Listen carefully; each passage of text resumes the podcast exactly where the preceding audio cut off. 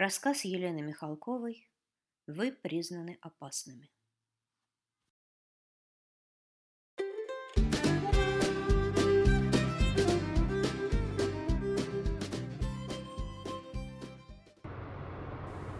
Машина перевалила через вершину холма и помчалась вниз в клубах пыли, безбожно подпрыгивая на ухабах.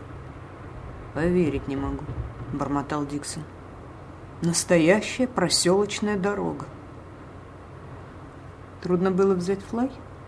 Ледяным тоном осведомился Хильфингер у водителя. Полицейский покосился на него. Не любят они новшеств. Скучным голосом сказал он. Вы же видите? Да, они видели. Хильфингер дернул подбородком и ослабил узел галстука. Он уже ненавидел это место. От Диксона разило потом. Толстяки омерзительно вонючи летом, от полицейского дешевыми сигаретами. Его мутило от одного только намека на этот запах. Господи, кто в наше время еще курит?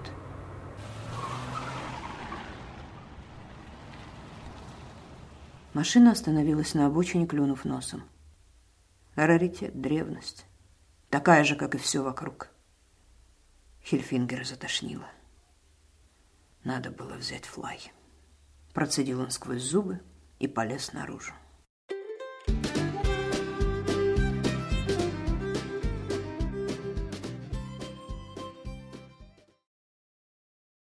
Она спускалась к ним от дома.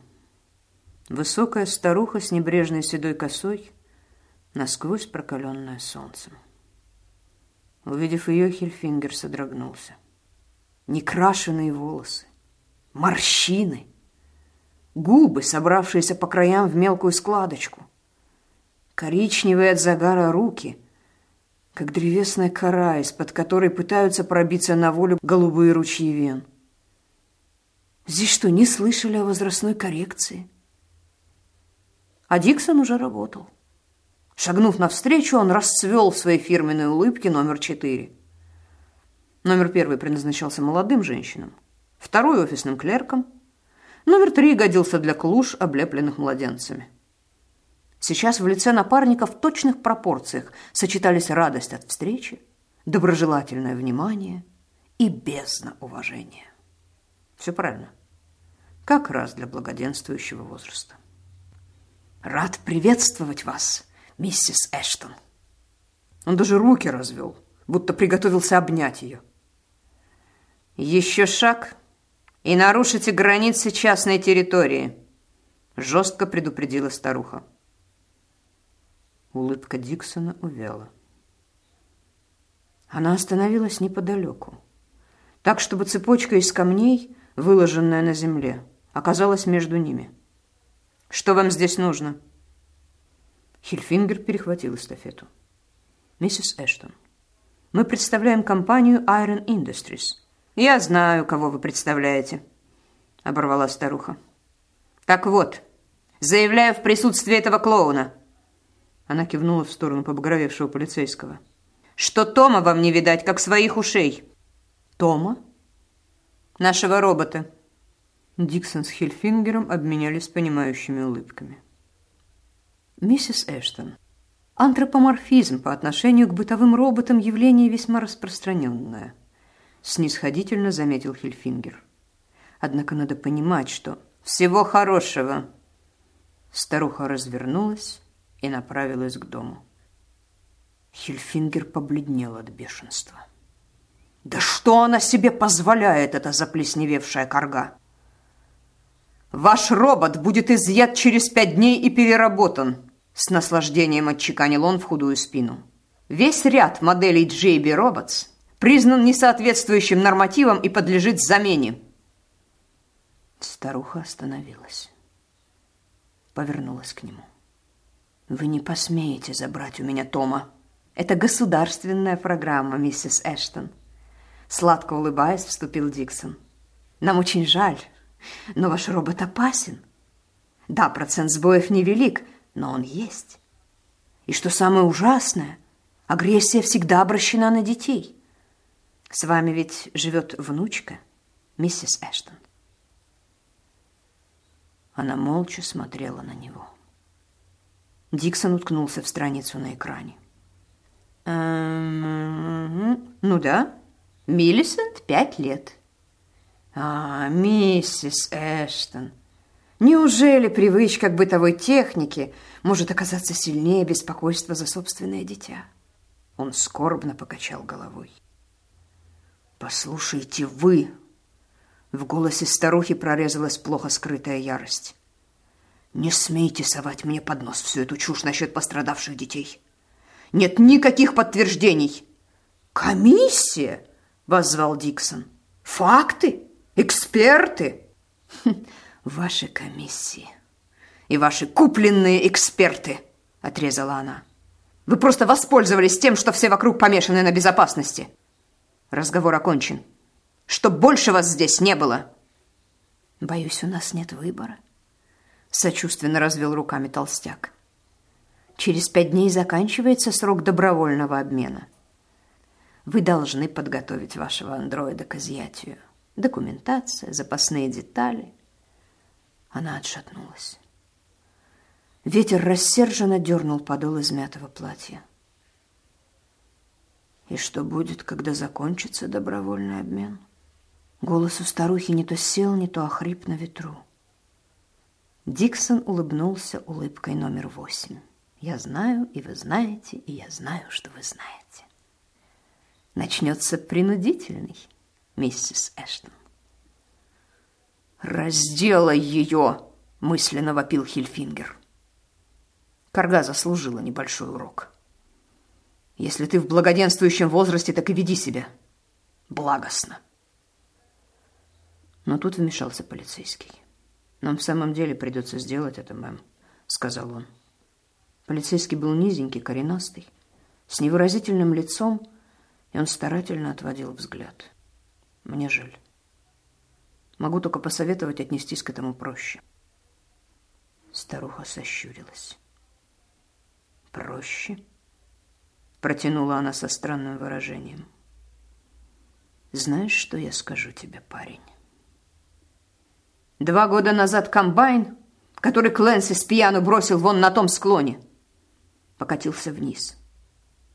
А Миллисент играла возле сарая. Все дружно посмотрели на невысокий холм и на хибару его подножия, перед которой возвышалась гора песка. Никого из нас не оказалось поблизости, кроме Тома. Он успел добежать до комбайна, но не успел добежать до Милли.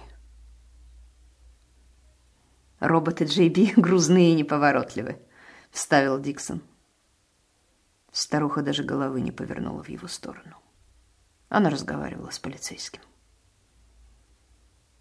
Эта чертова махина набрала приличную скорость, так что Тому не под силу было его остановить. Он просто лег под него. На этот раз даже Диксон придержал язык. Сплав, из которого Би производила своих андроидов, был невероятно прочным. Пожалуй, он даже мог выдержать чудовищный вес машины. Тома раздавила, спокойно сказала старуха, словно услышав его мысли. Но комбайн замедлил ход, и девочка успела отскочить. Хельфингер усмехнулся про себя. Глупая престарелая курица. Что ж, она сама дала им в руки дубинку. «Так вы считаете вашего Тома героем?» Не скрывая издевки, протянул он. Трогательно, но неразумно. Ведь роботы не испытывают страха. То, что для человека было бы героизмом, для них обычное поведение, заложенное программой. Надеюсь, вы это понимаете?» Старуха первый раз взглянула прямо на него. Глаза у нее оказались не блеклые, как он почему-то решил, а темно-карие. Если бы взглядом можно было хлестнуть, на щеке у Хильфингера остался бы приличный рубец. «В самом деле? Тогда как вы объясните, что при виде вас Том спрятался в подвал?»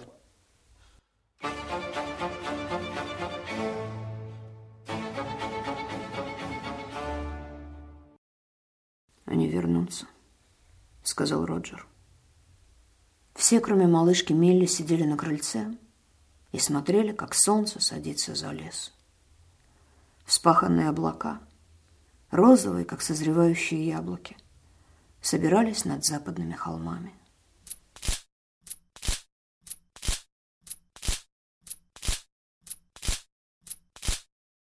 В дверях показался робот. Доски привычно прогибались и кряхтели под его тяжестью. Остановившись возле качалки, он положил перед старухой трубку и табак. «Спасибо, Том. Кстати, в мышеловку опять попалась крыса. Избавься от нее». «Да, мэм».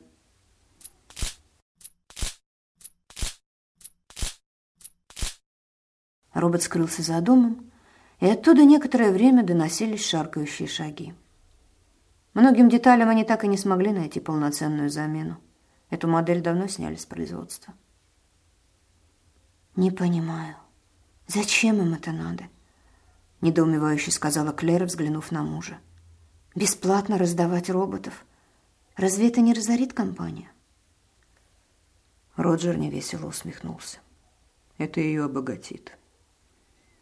При нынешних технологиях произвести робота не так уж дорого. Его обслуживание, регулярный апгрейд – вот основной источник дохода. Поверь, в этом бизнесе крутятся колоссальные средства. Iron Industries утопила JB Робот еще полгода назад. Теперь осталось только заменить ее продукцию своей.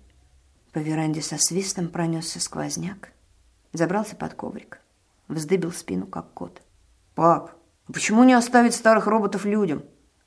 Дэн, прислонившийся к косяку, вытряхнул сигарету, но, поймав взгляд Клэр, сунул пачку обратно в карман. Боятся, что привычка окажется сильнее тяги к новому. «А вы видели их ролик?» Энтони закончил чистить яблоко и с размаху воткнул нож между досок.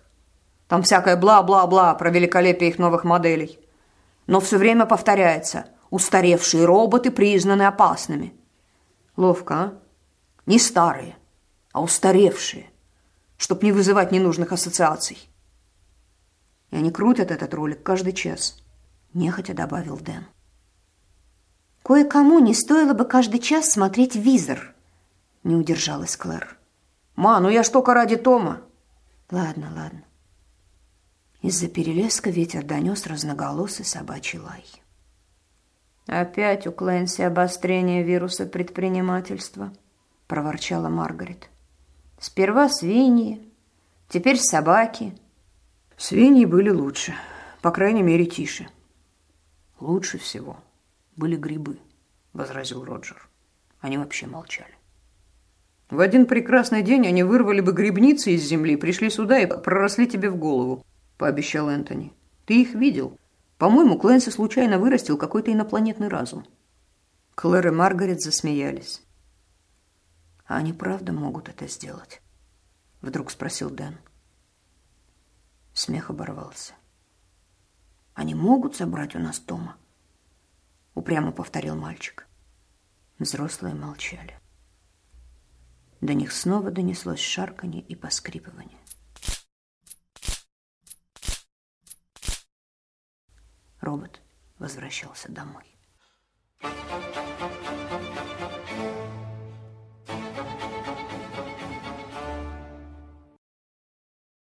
Они появились два дня спустя.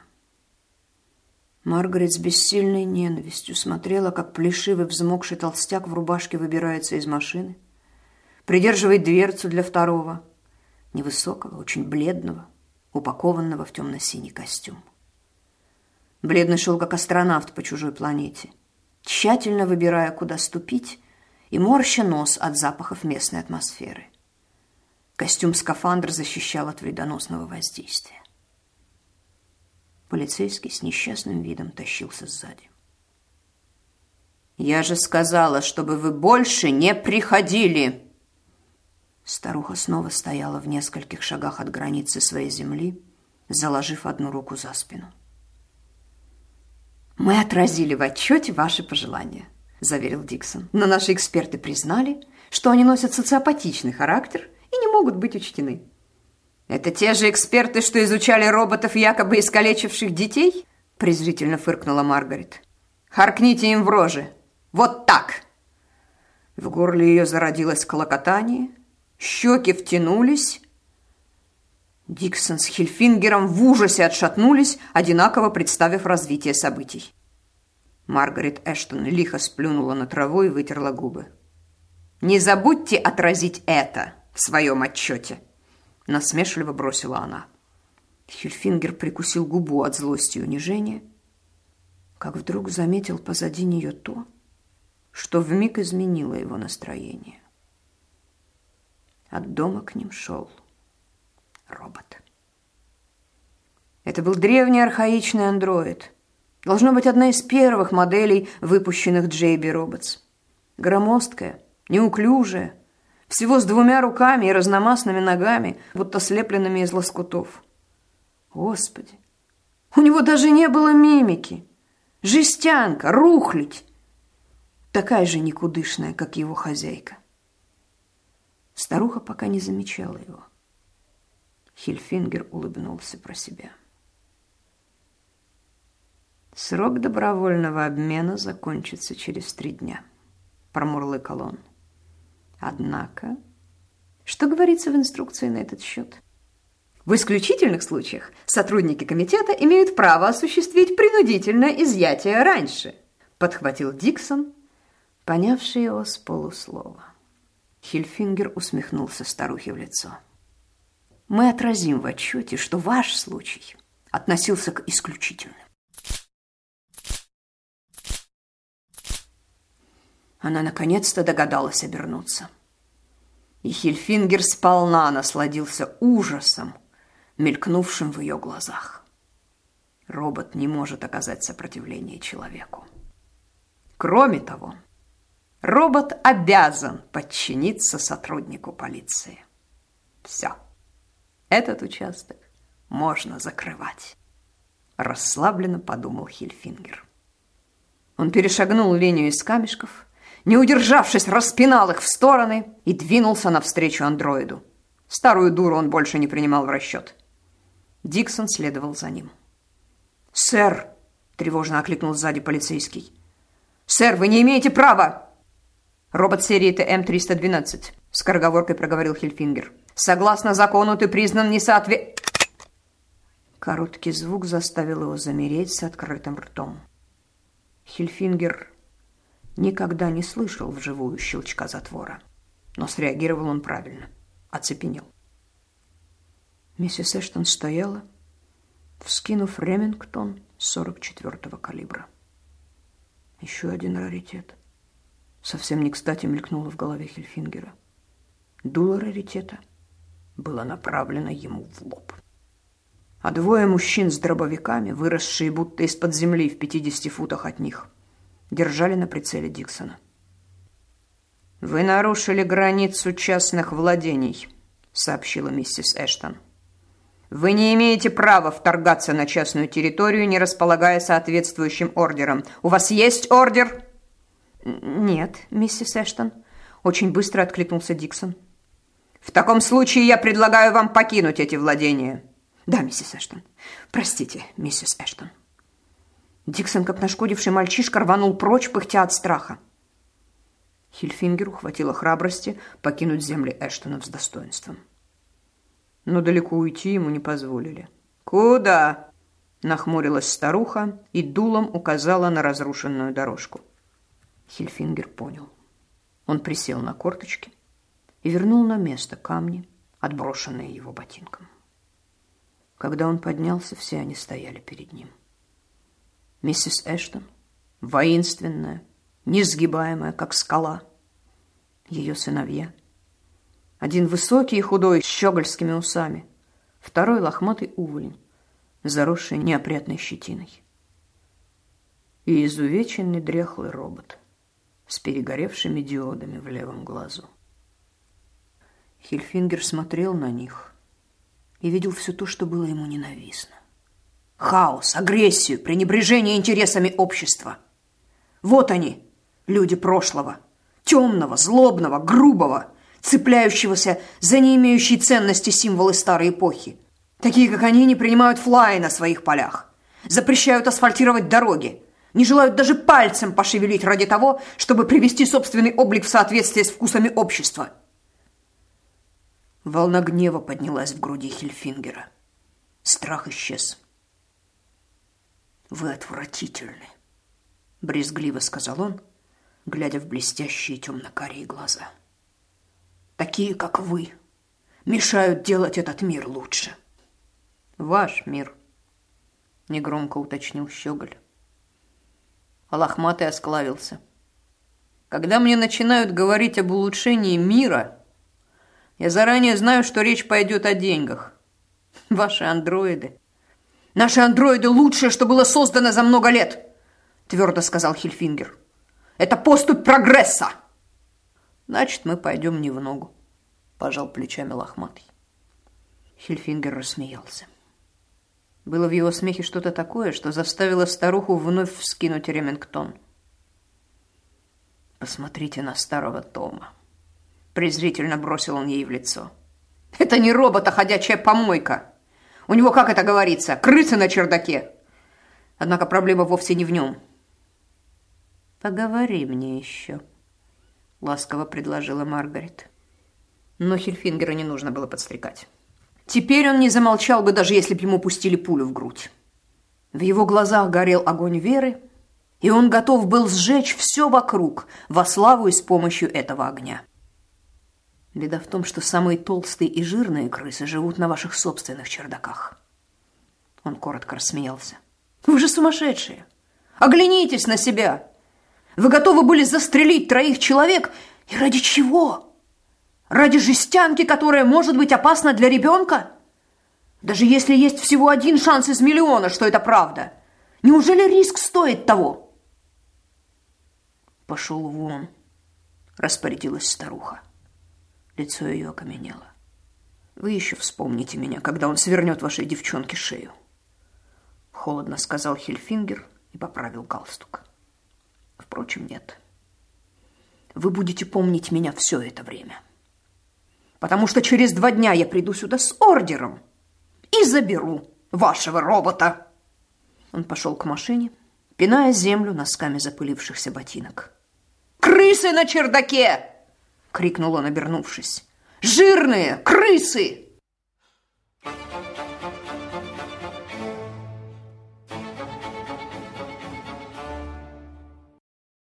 Велосипед приветственно блеснул спицами, когда Маргарет выкатила его из сарая. Пшеница шуршит, как осыпающийся песок. Ветер гонит по полю смуглую волну и разбивает о лесной утес. Не доезжая до фирмы Кленси, она остановилась на пригорке и некоторое время стояла с закрытыми глазами. «Я заберу вашего робота». Кленси, слышал, что эти придумали?» Слыхал. Старик, тощий, с лицом, как растрескавшаяся глина, приподнял кепку и вытер пот со лба. Что думаешь? Что тут думать? Нехотя выговорил он и снова замолчал. Маргарет ждала. У Клэнси непростые отношения со словами. Они перекатываются где-то внутри него, как камушки в выдолбленной тыкве. Чтобы дождаться, пока парочка другая вывалится в дырку, надо набраться терпения. «Развалюха он у меня», — сказал наконец старик. «Ну, кое-что делает еще. Крыс там убивает, если новая в ловушку попадет. Многовато их чего-то в этом годе. У вас есть?» «Попадаются», — кивнула Маргарет. «Значит...» Хочешь его обменять? Бесплатно ведь вроде как, сказал Клэнси. Ясно. Он водрузил кепку на голову и равнодушно смотрел, как она забирается на велосипед. «Подожди-ка!» Она выжидательно взглянула на него. «Мысль у меня была какая-то», — пробормотал старик. «А, вспомнил! Лимонаду хочешь?» «Нет, Клэнси», — сказала Маргарет. «Не хочу. Спасибо». Thank Роберт ждал ее на крыльце. «Я пойду с ними, когда они вернутся», — ровно сказал он. Собственно, Том всегда говорил ровно. Программа не предполагала модуляции и интонирования. Но Маргарет казалось, что она улавливает оттенки эмоций в его голосе.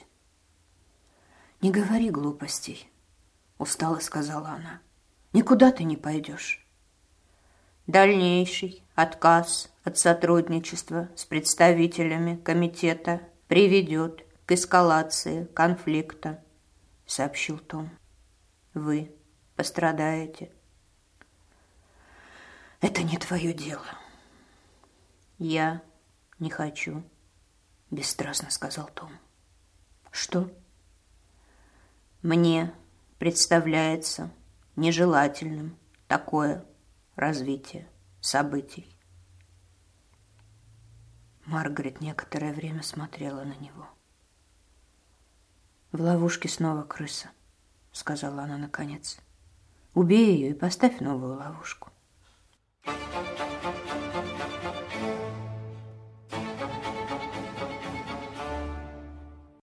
Они перебрали все способы, горячась, крича и споря. Вывести Тома в город, спрятать его в лесу, разобрать, замаскировать под человека, сдать вместо него другого андроида. От отчаяния Энтони предложил обмотать робота тремя словами гидропленки и опустить на дно реки, привязав предварительно к ноге тонкую цепь, как делали когда-то обладатели сокровищ. Но все эти идеи были столь же фантастичны, сколь и бессмысленны. «Может, зароем его на кладбище?» – предложил Дэн. «Группа экранирует поисковый луч». Роджер покачал головой. «Нет, не экранирует. Поисковые системы совершенствовались много лет. Они заточены под обнаружение робота, сбежавшего, потерявшегося или украденного. Мы не можем его защитить». Первое это сказала Клэр. Они с тоской смотрели на экран, где разворачивались репортажи из разных областей. Программа обмена роботов победно шествовала по стране. Камера фиксировала радость на лицах детей, высокий уровень звукоподражания. Ваш малыш научится различать голоса десятков птиц. Оживление мам. 23 программы позволяющий полностью переложить домашнее хозяйство на робота. Предвкушение в глазах мужчин.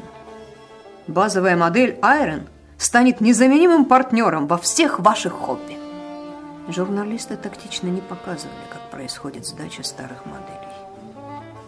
Да и что там показывать, думала Маргарет. Роботы ведь не цепляются за хозяев с плачем. Не пытаются обнять детишек на прощание. Они просто делают то, что им сказано. Мы не можем его защитить. Это повторил уже Роджер. И вдруг резко смахнул со стола их записанные прожекты. Все молча смотрели, как разлетаются по полу листки бумаги. «Как же мы его спрячем?» Жалобно спросил Дэнни и оглядел взрослых. «Мам! Пап! Ведь мы не отдадим его, правда?» Родители не ответили. Маргарет наклонилась к Энтони. «Что они могут с нами сделать?» «Все, что угодно», — честно ответил тот. «Лозунг «Защитим наших детей» дает им карт-бланш, мам». «Но убить-то, положим, не убьют», — пробормотала старуха. Энтони промолчал. Маргарет отчаянно пыталась придумать выход, но в памяти вставали два воспоминания. Том, испуганно прячущийся в подвале, том, идущий навстречу бледному. «Клэр!» — позвала она.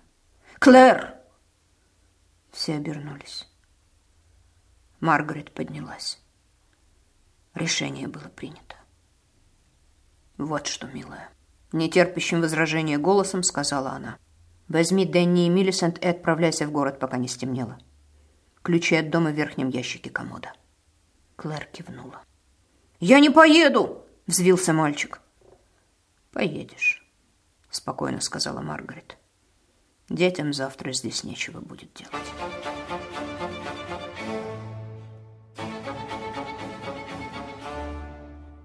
Вечером в дверь постучали. «Это...» — сказал Кленси, переминаясь с ноги на ногу. За ним стоял, слегка покосившись на левый бок, андроид серии Z12. «Я, значит, что опасаюсь-то? Придут они с утра за Изей. А у меня и отстреливаться нечем». Энтони поперхнулся лимонадом. «Как вы его зовете?» — недоверчиво переспросил он. Старик из-под лобья яростно зыркнул на него. «Да нет, я ничего», — торопливо заверил Энтони. «Изи так изи. Хорошее имя». «Том, приготовь белье для мистера Клэнси», — попросила Маргарет. «Роджер, не включай экран. Видеть это больше не могу».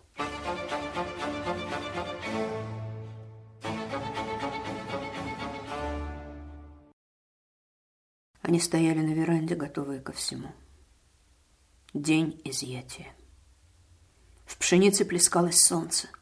Ветер носился вокруг и хлопал створками окон. «Флай пришлют», — с тоской пробормотал Роджер.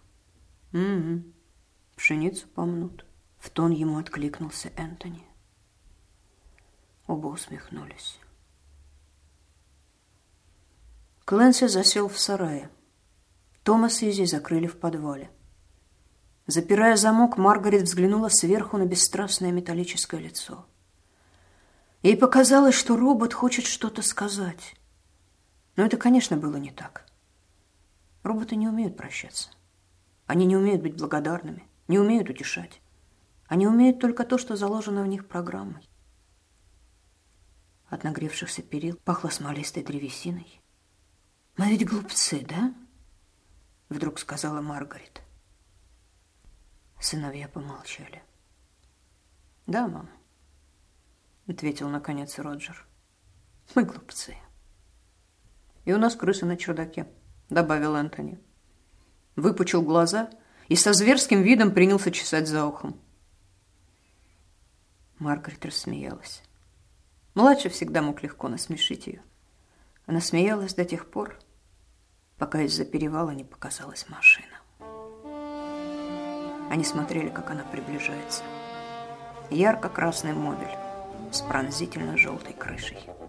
Спускается с холма, вздымает тучи пыли. Проносится через поле.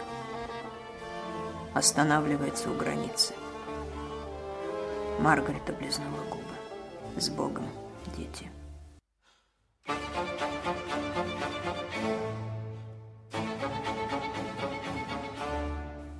Из машины выскочил полицейский, замахал руками. Ветер доносил до них обрывки слов. «Мисс! Том!» «А где остальные?» – пробормотал Роджер. Энтони повертел головой. Ни флаев, ни дополнительных нарядов полиции. Как они собираются осуществлять принудительное изъятие? «Это какая-то ловушка!» – не выдержала Маргарет. Роджер мрачно кивнул. Все они понимали, что Хильфингер не отступится. Дело было уже не в одном роботе. Все это зашло гораздо дальше. Полицейский скакал на месте. «Мисс! Том!» «Нет», — жестко сказала старуха. «Остаемся здесь». Полицейский продолжал приплясывать. Он выглядел настолько по-идиотски, что они переглянулись.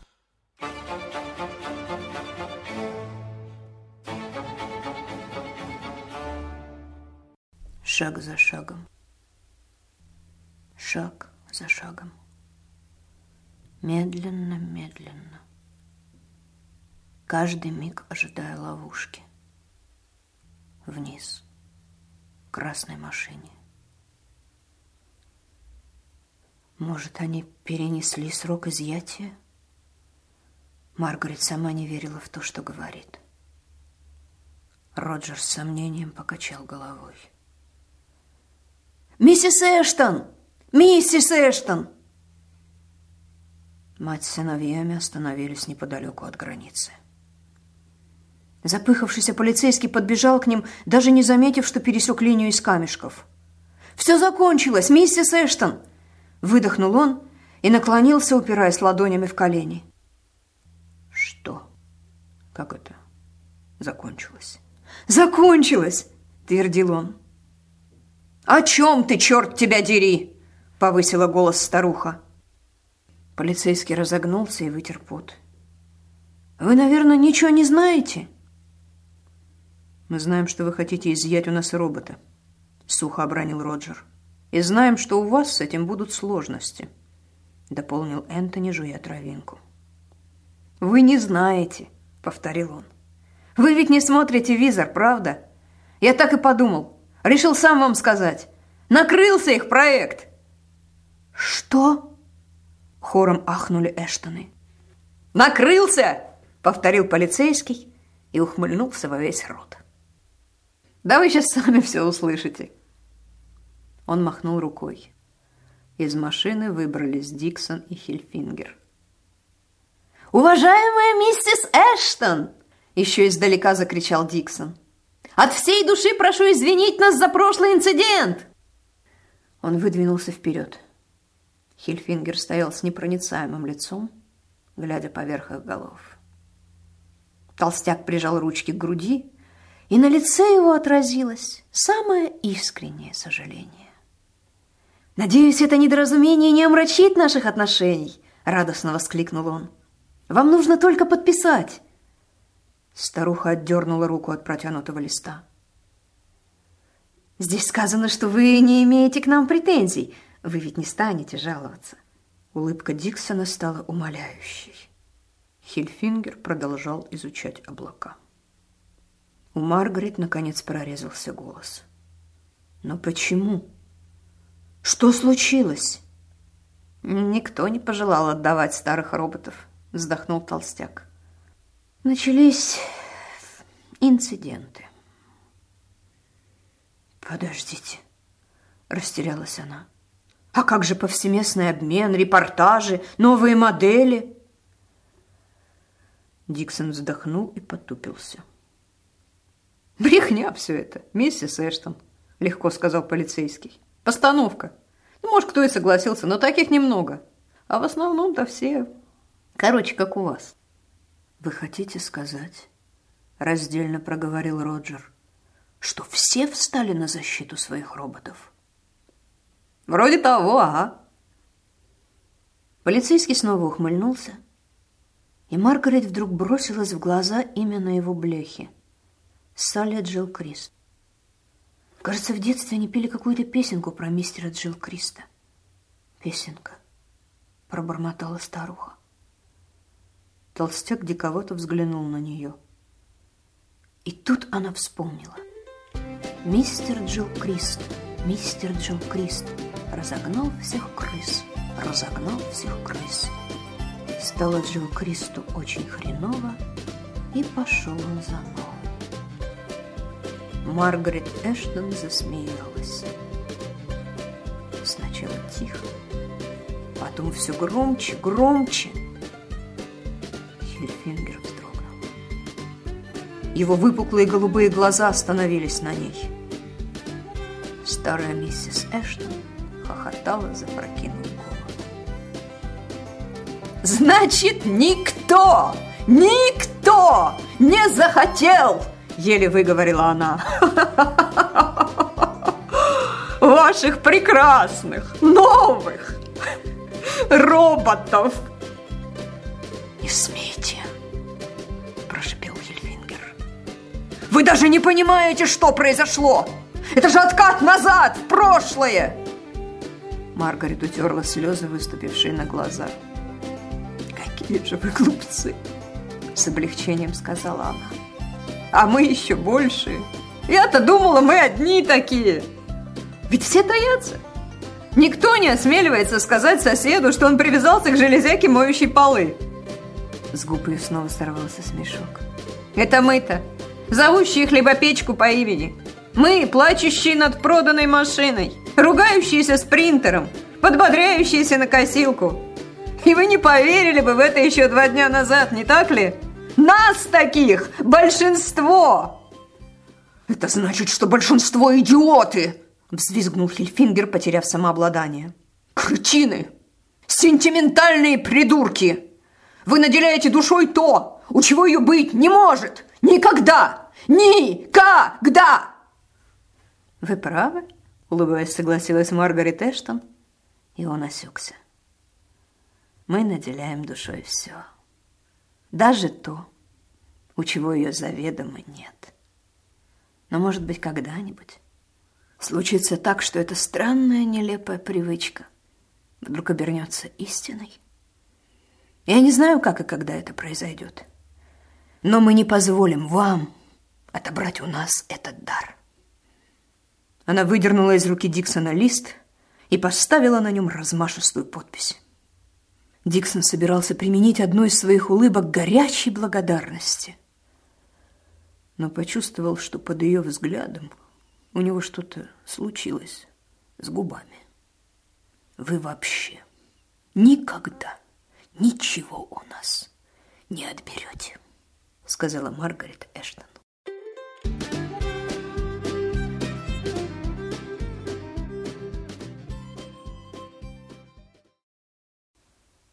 Солнце садилось за лес.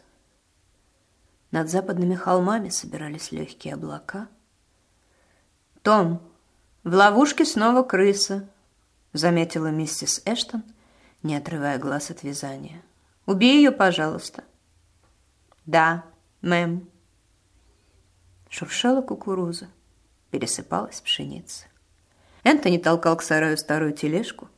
Дэнни раскачивал на качелях визжащую от восторга сестру. Робот Том удалялся от дома.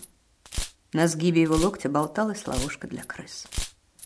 Робот Том вышел на край поля, присел на корточки, разжал скрипучие металлические пальцы и отпустил маленькую серую крысу в золотую траву.